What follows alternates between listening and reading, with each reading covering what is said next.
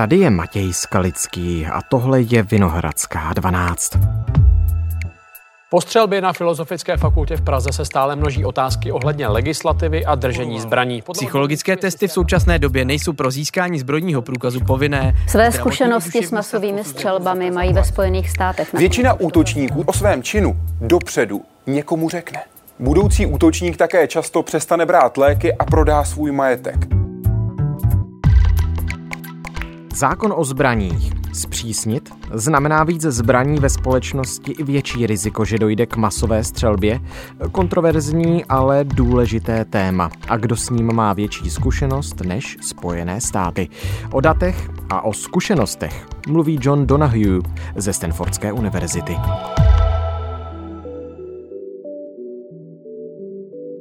Dnes je středa, 3. ledna. Hi, John. Many thanks for finding a few minutes and joining us on this podcast.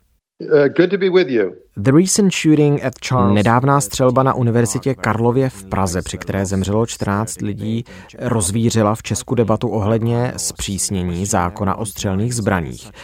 Všichni si kladou otázku, zda by taková tragédie měla vést ke změně legislativy, anebo bychom měli hledat příčiny jinde. Tak co myslíte? Masové střelby jako ty, které známe ze Spojených států, jsou určitě velký problém a vyžadují komplexní přístup, abychom se s ním nějak vypořádali. Víte, je to určitě mimořádná událost a Česko je samozřejmě malý stát, kde se to děje méně často než v tak velké zemi, jako jsou Spojené státy. Je ale znepokojující, že i v případě této střelby v Česku jsou jasné známky toho, toho, že se střelec inspiroval masovými střelbami jinde ve světě. A když vidíme takovéhle napodobování, je to znepokojivé, protože určitě nechceme, aby vznikl nějaký vzorec, podle kterého budou problémoví mladí muži páchat podobně smrtící útoky.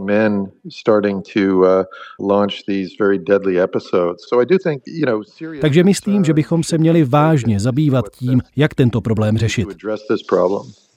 But je ale nezbytné se zabývat tedy legislativou, nebo bychom se měli zaměřit na situaci ve společnosti či na připravenost škol? Yeah. You know, I think it's a combination of factors. Certainly, right now, the world is in a more stressed Víte, myslím si, že jde o kombinaci několika faktorů. V současné době je ve světě více napětí, než by bylo ideální. A to se samozřejmě promítá i do života jednotlivců, především mladých mužů, kteří se pak mohou sami dostat pod mimořádný psychický tlak. Je tedy důležité se tím zabývat.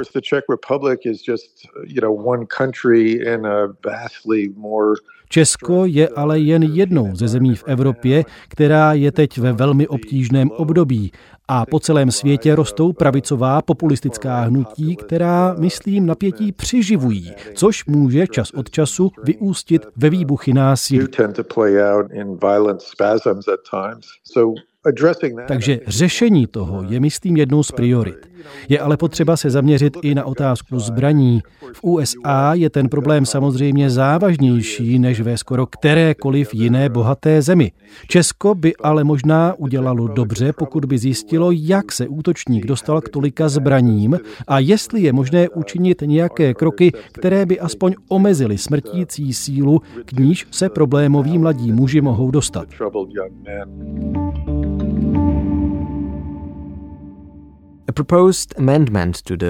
V naší poslanecké sněmovně je právě teď na stole novela zákona o střelných zbraních. Podle ní by lékaři měli mít možnost nahlédnout do registru zbraní a dát policii podnět k odebrání zbraní. Ministr vnitra nicméně vyslovil pochybnosti o tom, zda by i nejlépe napsaný zákon mohl podobným incidentům úplně zabránit. Jaké by podle vás byly ty nejlepší kroky teď k prevenci takových útoků? Myslím, že takový druh opatření může určitě pomoci. My, co se tím ve Spojených státech zabýváme, si uvědomujeme, že nejde zabránit úplně všem masovým střelbám, zvlášť v zemi, jako jsou Spojené státy, kde je v oběhu daleko víc zbraní na osobu než v České republice. Je ale možné věci měnit k lepšímu. A jednou z oblastí, kterým můžeme věnovat pozornost, jsou podobné znaky v chování problémových jednotlivců. Vím, že kdybychom ve Spojených státech nastavili systém tak, aby se problémoví lidé ke zbraním nedostali tak snadno, podařilo by se počet masových střeleb významně snížit. K nějakým incidentům bude ale docházet vždycky.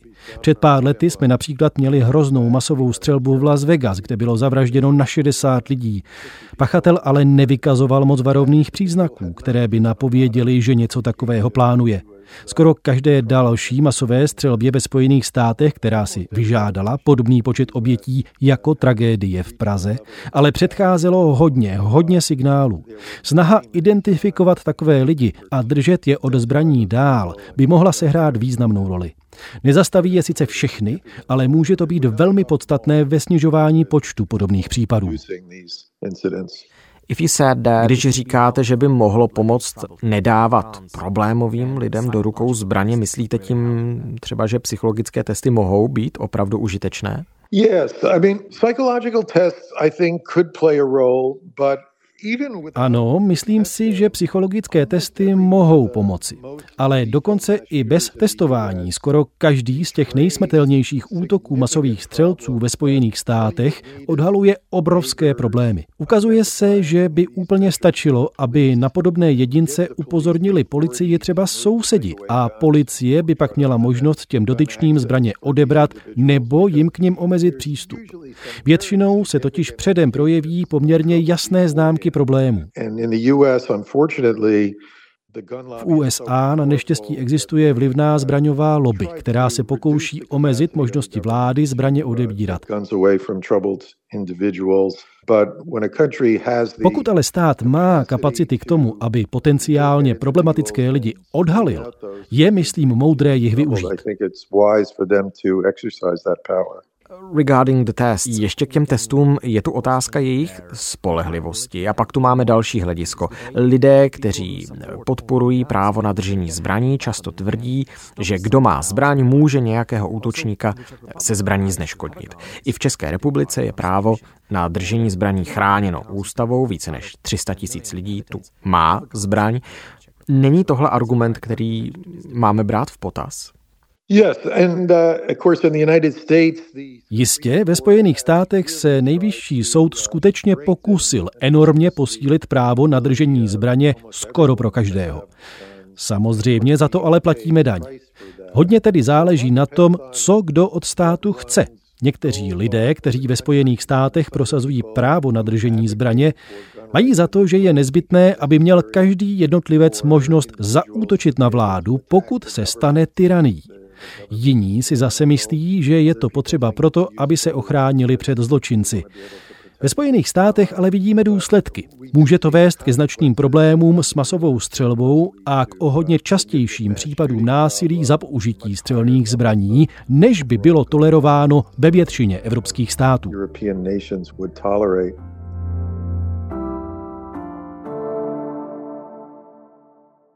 Looking na základě vašich zkušeností a dat z USA, jaká je spojitost mezi zbraněmi ve společnosti a množstvím tragických incidentů?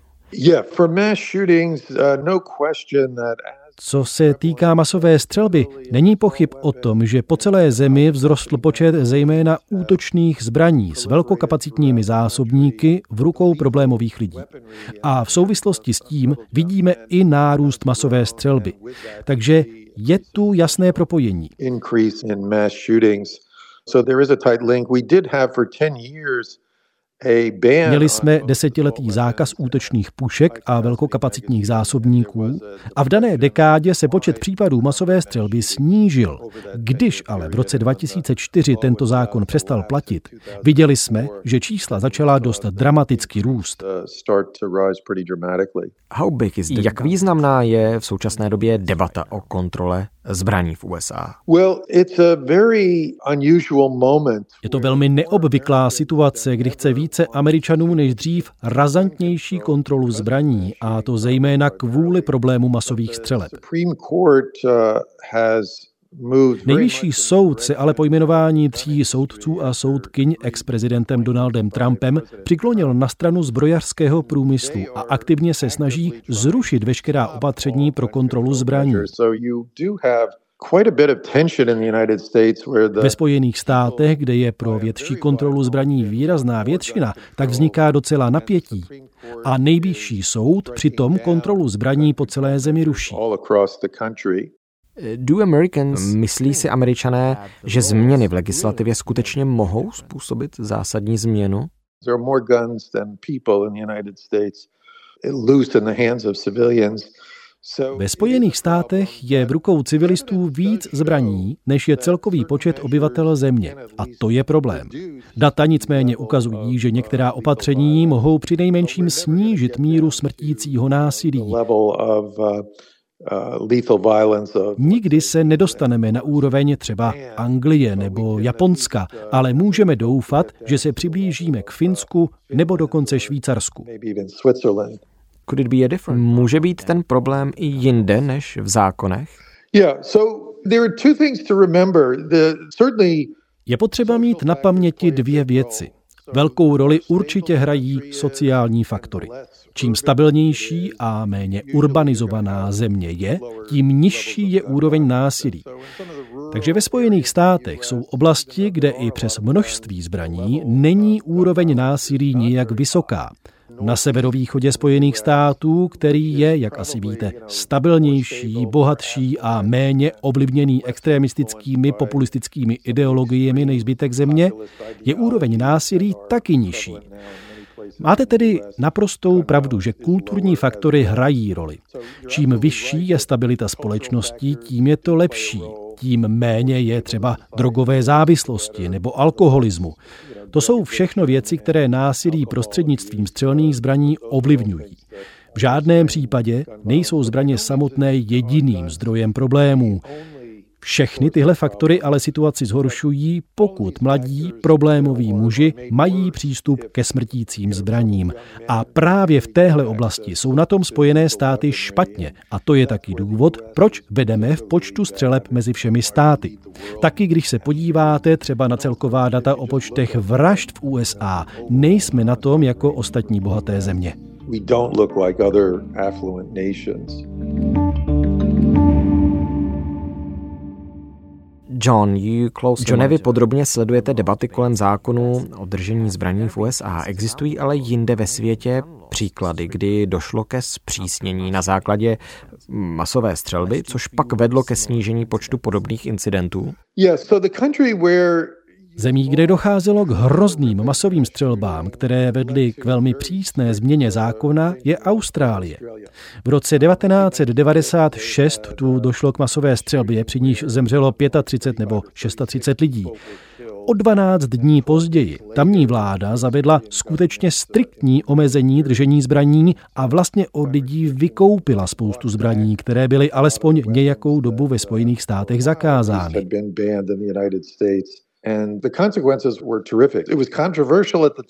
Ty dopady byly úžasné. Když tehdy australský premiér volal po takové kontrole, budilo to kontroverze. Ve výsledku to ale přineslo takový užitek, že je většina Australanů za tohle omezení útočných pušek, kterými se zabíjelo, velmi vděčná. Před rokem 1996 měla Austrálie větší počet případů masové střelby na obyvatele než Spojené státy. A dnes, po změnách z roku 1996, tam masové střelby prakticky úplně vymizely. virtually wiped out their mass shooting problem. Když mluvíme o zákonu omezujícím právo na držení zbraně, tak eh, český vojenský analytik Jan Kofroni zmínil pochybnosti, zda je stávající zákonná úprava vhodná i v otázce toho, kdo by měl mít povolení k držení poloautomatických pistolí, pušek.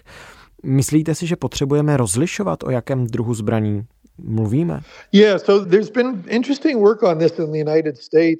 Na to v USA existuje zajímavá studie.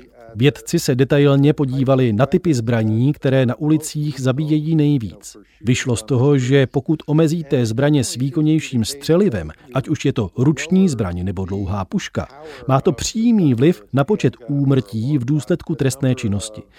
Takže si myslím, že to přináší pozitivní výsledky.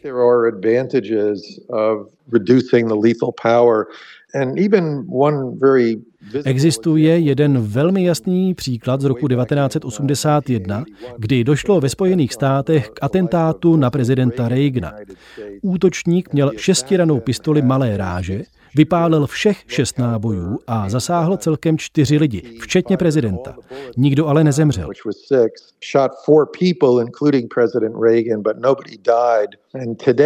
Dnes by měl ten samý člověk zřejmě poloautomatickou pistoli s takovými 17 náboji v zásobníku. Ta zbraň by byla daleko nebezpečnější a schopná vypálit mnohem víc střel. Mám podezření, že kdyby ke stejnému atentátu došlo dnes, Reagan by byl zabit a mohli by zemřít i další lidé.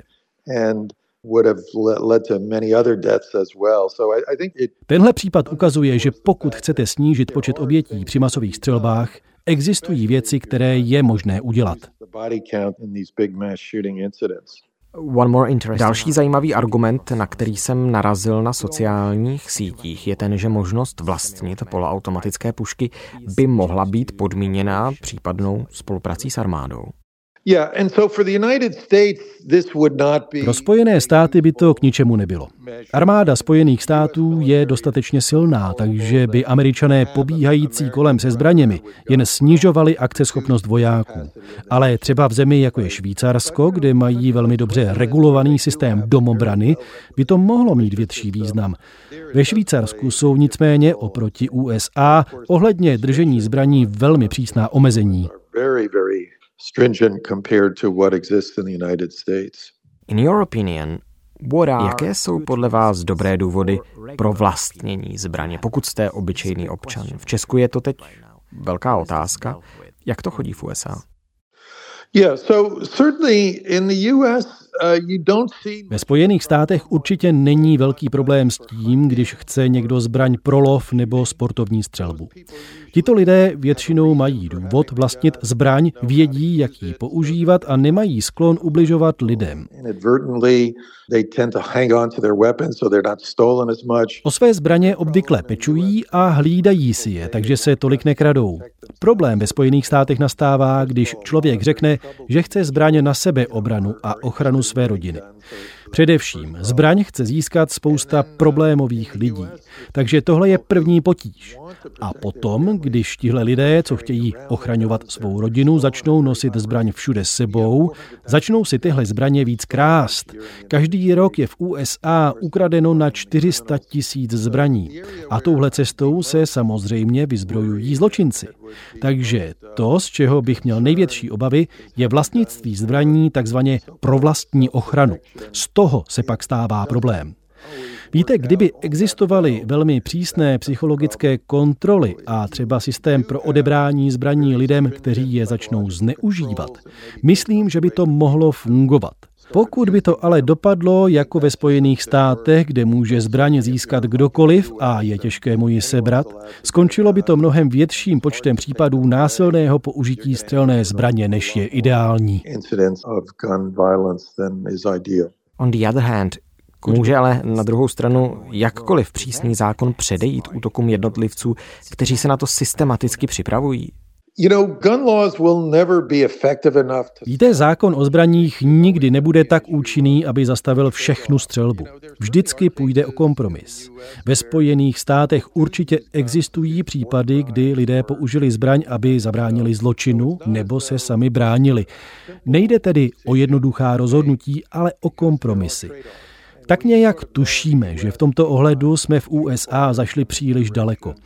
Mám ale varování pro Evropu, protože víme, že zbrojařský průmysl se snaží navázat spolupráci s krajně pravicovými populistickými uskupeními v Evropě nebo s Putinem, aby podkopal zákony o držení zbraní pro vlastní ekonomický prospěch. A určitě se nechcete dostat do situace, ve které jsou teď Spojené státy, kdy ekonomická síla zbrojařského průmyslu má na zaváděná opatření ničivý vliv. Influences policy in very harmful ways. John, I really appreciate all your answers. Many thanks for your time. Very good to talk to you. Tohle už je vše z Vinohradské 12, z pravodajského podcastu Českého rozhlasu. John Donahue ze Stanfordské univerzity byl naším dnešním hostem. Bavili jsme se o zbraních a masových střelbách, o zkušenostech ze Spojených států a o současných debatách v Česku nad zákonem o zbraních v souvislosti s tragickou střelbou na Filozofické fakultě Univerzity Karlovy.